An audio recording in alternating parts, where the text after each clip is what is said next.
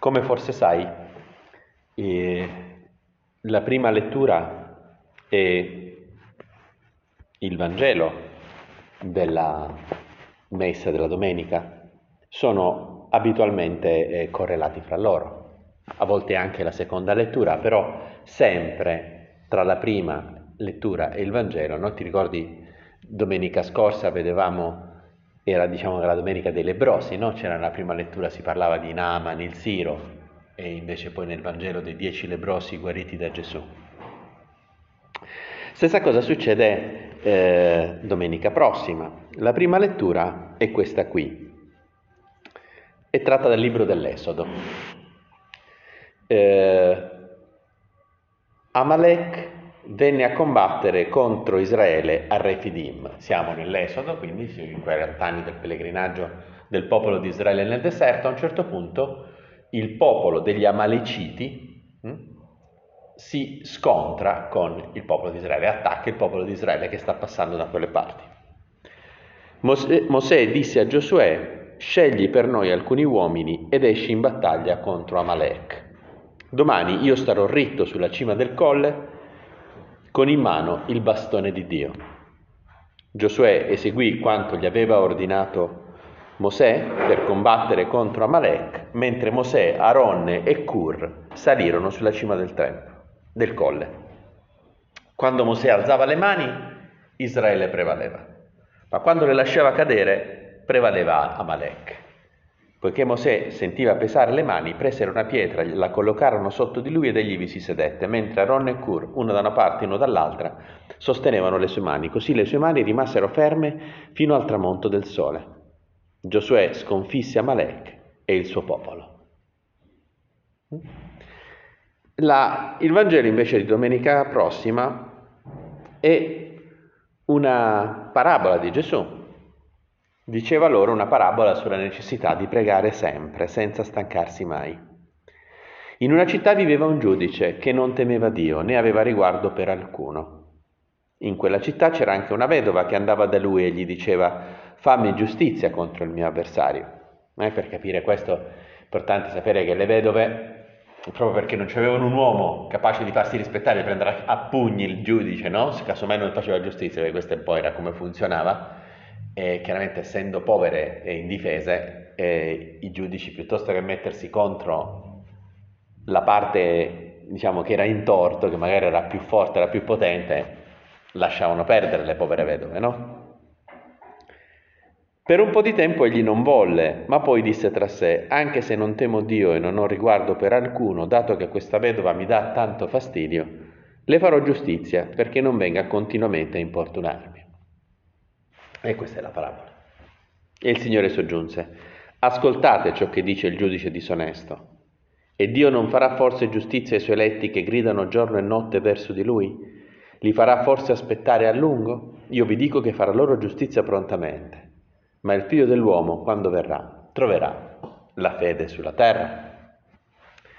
E, è chiaro che il, l'elemento comune di queste due eh, di queste due pagine che leggeremo appunto domenica prossima nel rito romano è quella della, dell'importanza di pregare sempre senza stancarsi e dell'importanza e anche, Signore, potremmo dire del senso della preghiera. Che senso c'ha pregare? Mm? Um, che senso c'ha pregare? Per capire la cosa dobbiamo fare un percorso. Mi piace partire da eh, queste parole che il Signore tramite il profeta Nathan, che era il consigliere di Davide, dice al profeta Davide. Mm? A un certo punto Davide finisce, diciamo, praticamente finisce di sconfiggere tutti i suoi avversari, ormai ha conquistato tutta la terra santa, sta in pace e lui si pone il problema di dire, ma io abito in una casa di cedro mentre l'arca di Dio sta sotto i teli di una tenda, perché fino a quel momento, fino al momento in cui poi il figlio di Davide, Salomone, costruirà il Tempio, l'arca dell'alleanza non stava in, una, in un edificio, ma continuava a stare sotto la stessa tenda che era quella che avevano costruito durante l'esodo nel deserto, che aveva chiesto Mosè di costruire. Certo, una tenda preziosa, una tenda, le, le colonne erano tutte rivestite di oro puro, però sempre tenda di beduini era. E allora Davide giustamente si pone e dice, ma, ma non è possibile, no? Lasciando intendere che voleva costruire un tempio al Signore e Nathan all'inizio gli dà ragione, dice sì, fai quello che il tuo cuore ti dice, se non che quella notte stessa fu rivolta a Nathan questa parola del Signore, vai e di al mio servo Davide, così dice il Signore, forse tu mi costruirai una casa perché io vi abiti. Io ti ho preso dal pascolo mentre seguivi il gregge, perché tu fossi capo del mio popolo Israele.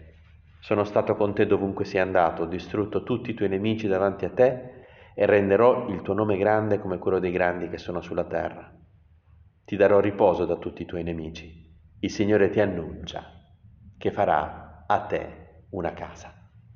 Al desiderio di Davide di costruire una casa per, per Dio, per l'arca dell'alleanza, Dio gli dice che è Lui che costruisce una casa. E lui, sei tu Signore, è quello che costruisce il luogo dove possiamo rifugiarci. Costruisce il luogo dove non saremo mai soli, dove saremo al sicuro, dove ci sarà quel calore di famiglia, dove potremo essere custoditi, no? Cioè il senso dell'arrivare a casa è arrivare in un posto dove la battaglia è finita, no? Uno arriva dopo tutta una giornata di lezioni, di lavoro, di cose, eccetera, eccetera, arriva a casa e è finita la battaglia. Sono, no? sono, al, sono al sicuro, sono al sicuro. Il Signore vuole costruire per ciascuno di noi una casa, per farci compagnia, per stare vicino a noi, per darci quel sollievo, quel luogo sicuro in cui far riposare la nostra vita. Perché Signore a volte lo sentiamo, sentiamo perfettamente la nostra fragilità, ci sentiamo esposti alle mille eventi e ai mille eventi della storia, del, di quello che succede. Dove possiamo trovare un luogo sicuro? E c'è un salmo bellissimo in cui anche il Signore esprime la stessa cosa, no? Alzo gli occhi verso i monti, da dove mi verrà l'aiuto. No? E, e il poveretto che sta inseguito dai nemici e allora sta correndo, arriva verso le montagne, guarda le montagne e dice da dove mi può venire l'aiuto? Il mio aiuto viene dal Signore, Egli ha fatto cielo e terra. Non lascerà vacillare il tuo piede, non si addormenterà il tuo custode non si addormenterà, non prenderà sonno il custode di Israele. Il Signore è il tuo custode, il Signore è la tua ombra e sta alla tua destra. Di giorno non ti colpirà il sole, né la luna di notte. Il Signore ti custodirà da ogni male. Egli custodirà la tua vita. Il Signore ti custodirà quando esci e quando entri, da ora e per sempre. Questa è parola di Dio e questa parola che è rivolta da Dio al popolo di Israele in realtà è rivolta a ciascuno di noi. Il Signore è il tuo custode, il Signore è la tua ombra e sta alla tua destra. Di giorno non ti colpirà il sole né la luna di notte, il Signore ti custodirà da ogni male, non si addormenterà, non prenderà sonno il tuo custode. Non siamo soli, non siamo soli in questa storia, nei, in mezzo alle nostre miserie, in mezzo agli alti e bassi della storia dell'umanità.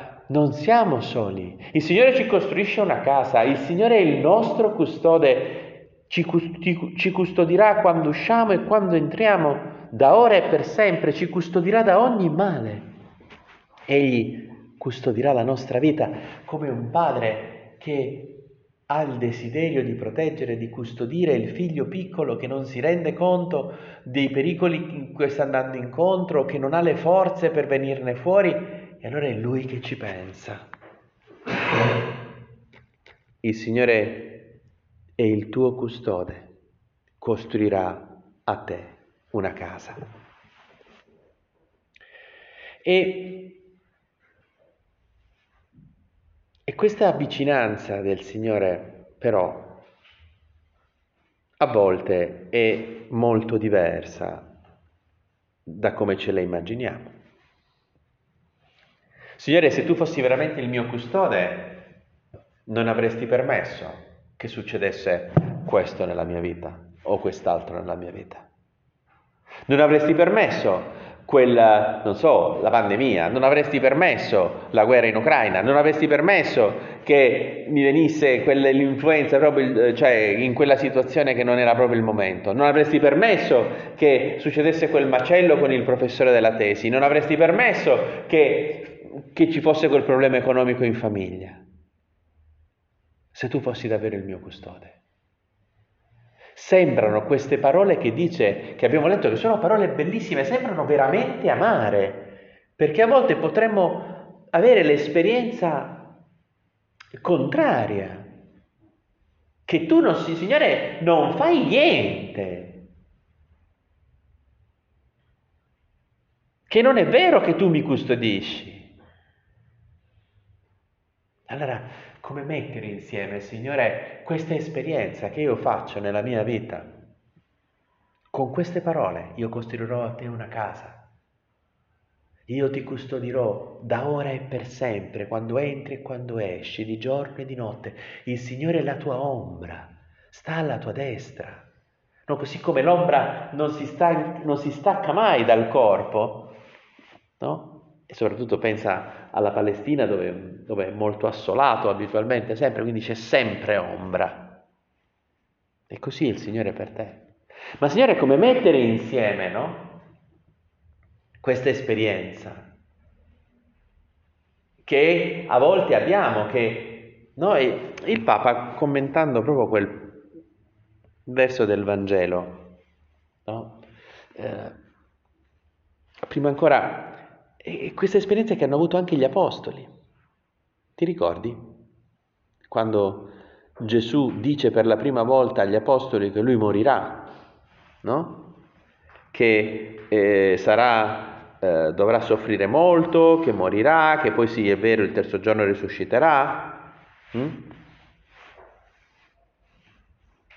Gesù cominciò a spiegare ai suoi discepoli che doveva andare a Gerusalemme e soffrire molto da parte degli anziani, dei capi dei sacerdoti e degli scribi e venire ucciso e risorgere il terzo giorno. Pietro lo prese in disparte e si mise a rimproverarlo dicendo Dio non voglia, Signore, questo non ti accadrà mai. Non capisce Pietro, ma com'è possibile? Se tu sei il figlio di Dio, no, l'avevi appena detto, da gente che dice che io sia, no? Questo discorso, l'annuncio della passione, è immediatamente successivo alla richiesta e voi chi dite che io sia? E Pietro rispose, tu sei il Cristo, il Messia, il figlio del Dio vivente. Ma è mai possibile che Dio permetta che il figlio muoia? Può essere che un padre che custodisce il figlio custodisca così male il figlio. Eh, cioè, non capisce Pietro. Si mise a rimproverare Gesù che diceva quelle parole.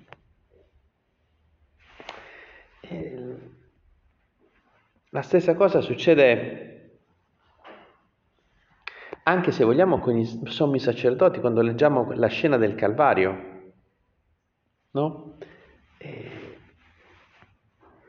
quelli che passavano di là lo insultavano scuotendo il capo e dicendo Ehi, tu che distruggi il Tempio e lo ricostruisci in tre giorni, salva te stesso, scendendo dalla croce. Così anche i capi dei sacerdoti con gli scribi fra loro, fra loro si facevano beffe di lui e dicevano ha salvato altri e non può salvare se stesso. Il Cristo, il Re di Israele, scende ora dalla croce. Perché vediamo e crediamo. E anche quelli che erano stati crocifissi con lui lo insultavano. E uno dice, no signore, verrebbe da dire dai scendi dalla croce, dai, sarebbe stato forse più semplice, potremmo dire, no? Con uno sguardo umano, un ragionamento umano. Capiamo, Signore, di più la tua vicinanza quando tu usi il linguaggio della potenza, quando tu allontani i nemici, quando tu fai eh, convertire il professore che finalmente smette di fare il cretino e mi mette un buon voto, che fai smettere la guerra in Ucraina perché fai inceppare. Ma tu pensa che, che problema ci avrebbe Dio?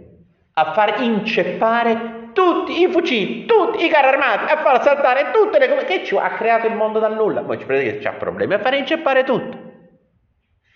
Che problema ci sarebbe? Si inceppa tutto. Si inceppa tutto. Cioè niente.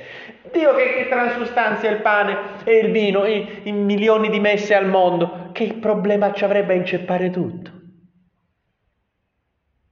E che problema ci avrebbe il Signore a, a fermare la pandemia prima? È impossibile a Dio.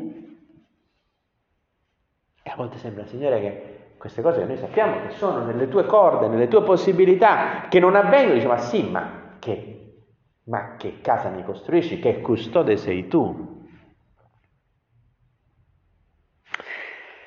Capisci allora la potenza, possiamo dire così, l'importanza di questa parabola del Signore, cioè anche la, è la stessa cosa, cioè pregare giorno e notte senza... che sembra contraddittorio, dice, e Dio non farà giustizia ai suoi eletti che gridano giorno e notte verso di Lui?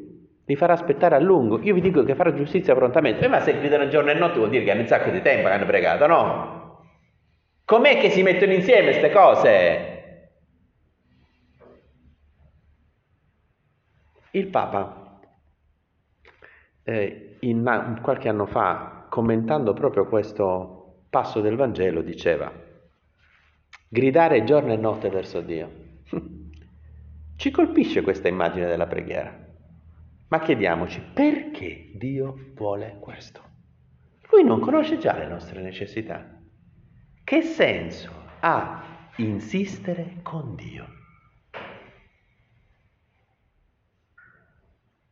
Certo, ripeto, non è fargli conoscere quelle che sono le nostre necessità perché Dio conosce tutto, non è neppure fare lobbying, che ah, preghiamo con insistenza per fare lobbying, no? per fare scalare di posizione la nostra intenzione nella mente di Dio. Ma stiamo scherzando? Fare lobbying con Dio, no? Cioè fare lobbying con Dio, ma stiamo scherzando?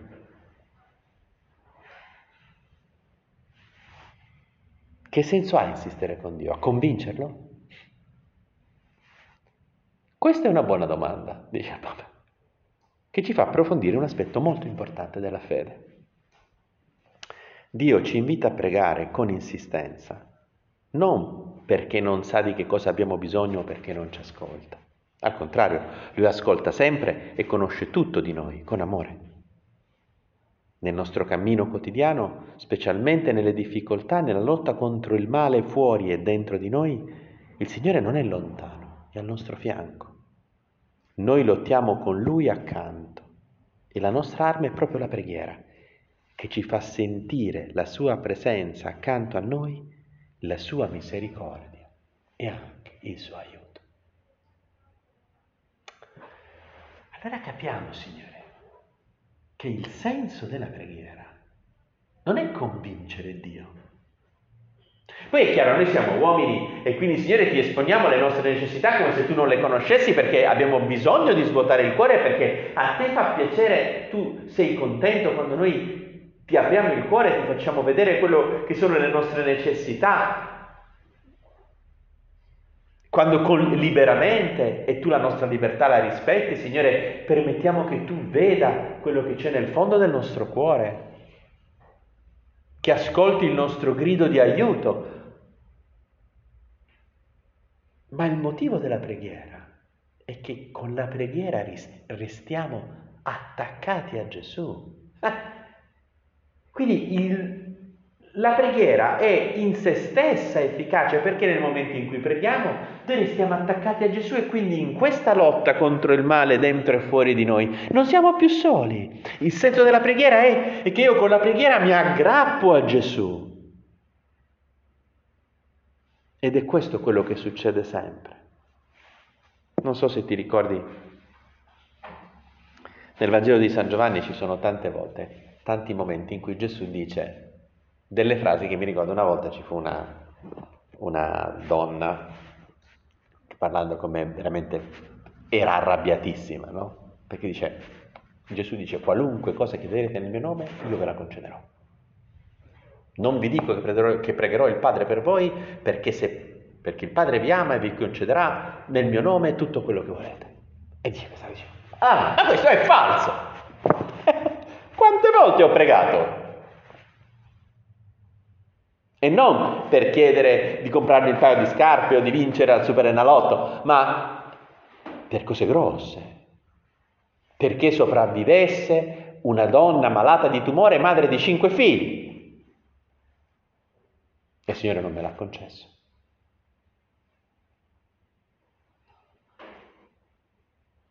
Bugia.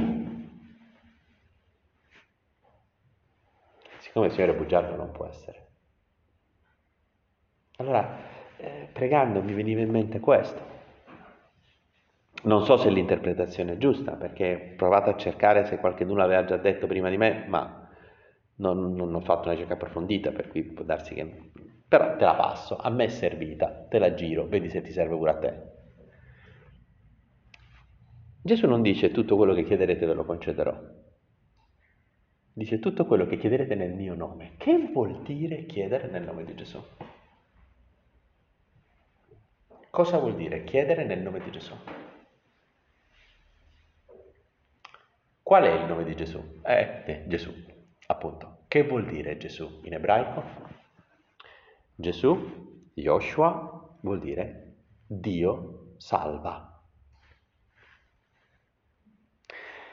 L'interpretazione che do, Signore, a queste tue parole è che tu ci dici che tutto quello che chiederemo che riguarda la salvezza, cioè il nome di Gesù, cioè di che Dio salva, tutto quello che chiederemo su quello, Dio ce lo concederà. Che il Signore ci concederà sempre tutto quello di cui abbiamo bisogno perché la nostra vita sia piena, sia eterna, perché siamo salvi.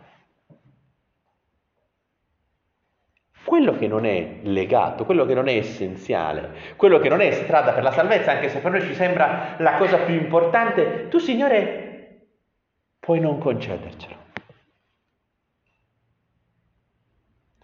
Allora capiamo il senso della preghiera mi aggrappo a te, Signore, perché tu mi possa salvare, ma a modo tuo, non a modo mio. A modo tuo, Signore. E siccome tu mi ami e sei onnipotente, sei anche un po' più intelligente di me, che io già di fronte alle equazioni differenziali a derivate parziali, io mi blocco, mentre tu no. Lui non si blocca. Io mi blocco di fronte alla equazione di no? Cioè ci blocchiamo per risolvere numericamente, non abbiamo soluzioni in grande, no? Cioè, siamo persi di fronte alle equazioni differenziali a derivate parziali. Persi. Lui no. Dice che tu sei un po' più in gamba di noi e ci ami profondamente. Io so, Signore, che tutto quello che tu mi concedi che riguarda la mia salvezza, cioè la mia felicità vera, e che può non essere quello che pure con la mia intelligenza cerco di cogliere come quello che è importante. La nostra arma è proprio la preghiera che ci fa sentire la sua presenza accanto a noi, la sua misericordia, anche il suo aiuto. Allora capisci perché allora andiamo a pregare? Noi andiamo a pregare per aggrapparci. E perché in questa lotta, in questa vita, in questa grande avventura che è la nostra vita cristiana, possiamo non essere soli, possiamo stare con Lui. Perché se non preghiamo, Lui ha tutta la voglia di stare con noi, ma noi non ci aggrappiamo.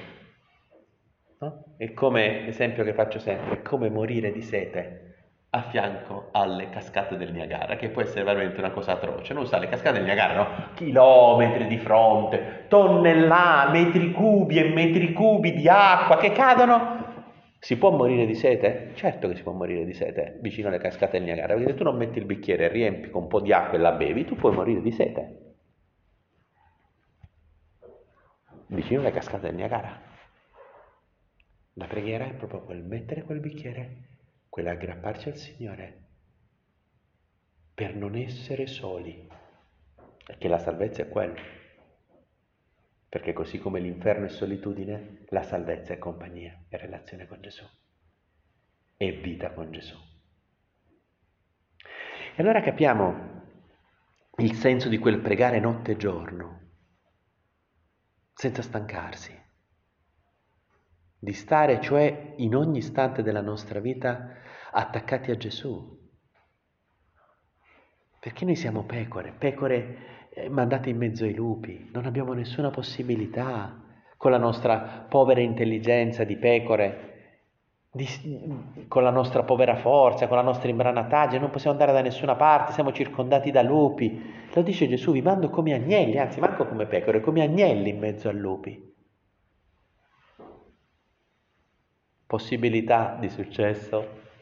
Zero. Un agnello circondato da lupi non ha nessuna possibilità di sopravvivenza. Nessuna. Nessuna. Zero. Zero. Allora qual è l'unico modo che ha la, l'agnello di sopravvivere? È di stare attaccato al pastore. La preghiera è quello che ci unisce a Gesù, è quello che fa sì che le nostre battaglie diventino le sue battaglie. A questo serve la preghiera, a unire il nostro cuore al suo, la nostra vita alla sua, a, a farlo calare, a farlo entrare nella nostra esistenza perché lui possa darci quello che ci salva perché quello che ci salva lo darà tutto, sempre. Tutto quello che chiederemo nel suo nome, nel nome che Dio salva. Certo che perseverare nella preghiera così, beh, richiede fede, perché evidentemente tu sai, Signore, quello che ci serve perché siamo salvi, perché tu conosci presente, passato e futuro, perché ci conosci nel profondo di noi stessi. Ma noi non lo sappiamo questo, perché a noi ci sembra semplicemente, Signore, che tu dormi nella barca, la barca sta affondando e tu dormi. Invece dobbiamo, e lì capiamo la domanda finale di Gesù, no? Dopo aver detto che, eh, no, che il Signore farà giustizia prontamente, no? Dice, Dio non farà forse giustizia ai suoi eletti che gridano giorno e notte verso di lui? Dio non darà forse la santità ai suoi eletti, a coloro che si aggrappano a lui con la preghiera? Certo. Li farà forse aspettare a lungo? Io vi dico che farà loro giustizia prontamente, vi dico che li farà santi. Fare giustizia vuol dire li farà santi. Ma il figlio dell'uomo, quando tornerà, quando verrà? Troverà la fede sulla terra, cioè ci sarà gente che avrà perseverato aggrappato a lui, aggrappato a Gesù, pur non vedendo o vedendo molto poco. che crederà nell'amore di Gesù per lui e nella salvezza che gli porta, anche se magari può non sembrare da come le cose concrete della sua vita sembrano andare. Quando il figlio dell'uomo tornerà, verrà, troverà gente disposta a stare attaccata a lui con la preghiera. Questa domanda è sconcertante, questa domanda che si rischia di buttarci nello sconcerto, dice come Signore? Allora? Mi viene sempre in mente, e finiamo la, la Via Crucis del 2005. Il 2005 è l'anno, l'ultima Via Crucis in vita di Giovanni Paolo II, praticamente di lì venerdì santo, di lì a pochissimo, no? Cioè il venerdì santo della Via Crucis, Giovanni Paolo II muore la domenica della misericordia, quindi la domenica dopo Pasqua, quindi nove giorni dopo quella Via Crucis muore Giovanni Paolo II, quindi si vedeva eh, che stava, lui stava davanti alla televisione nella sua cappella privata, si vedeva di spalle, con la croce messa sulle spalle, un'immagine fortissima, si vedeva questa croce di legno, così che lui teneva seduto sulle spalle in televisione si trasmetteva la Via Crucis dal Colosseo.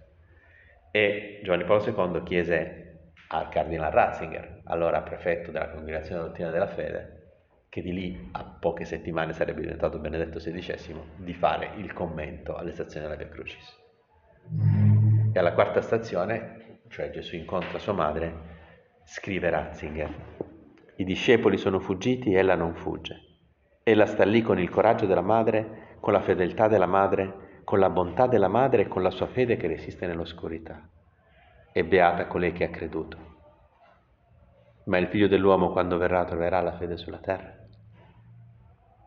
Sì, in questo momento egli lo sa, troverà la fede. Lo sa perché Maria sta a fianco a lui, si aggrappa a lui pur nel momento della sconfitta della croce. Questa, in quell'ora, è la sua grande consolazione.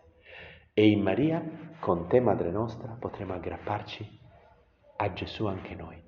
Questo è il motivo per cui noi preghiamo, questo è il motivo per cui noi chiediamo e insistiamo giorno e notte, non per dire a Gesù quello di cui abbiamo bisogno, non per convincere, non per fare lobbying, ma per stare noi aggrappati a Lui sempre, perché è solo nella preghiera che noi ci aggrappiamo davvero.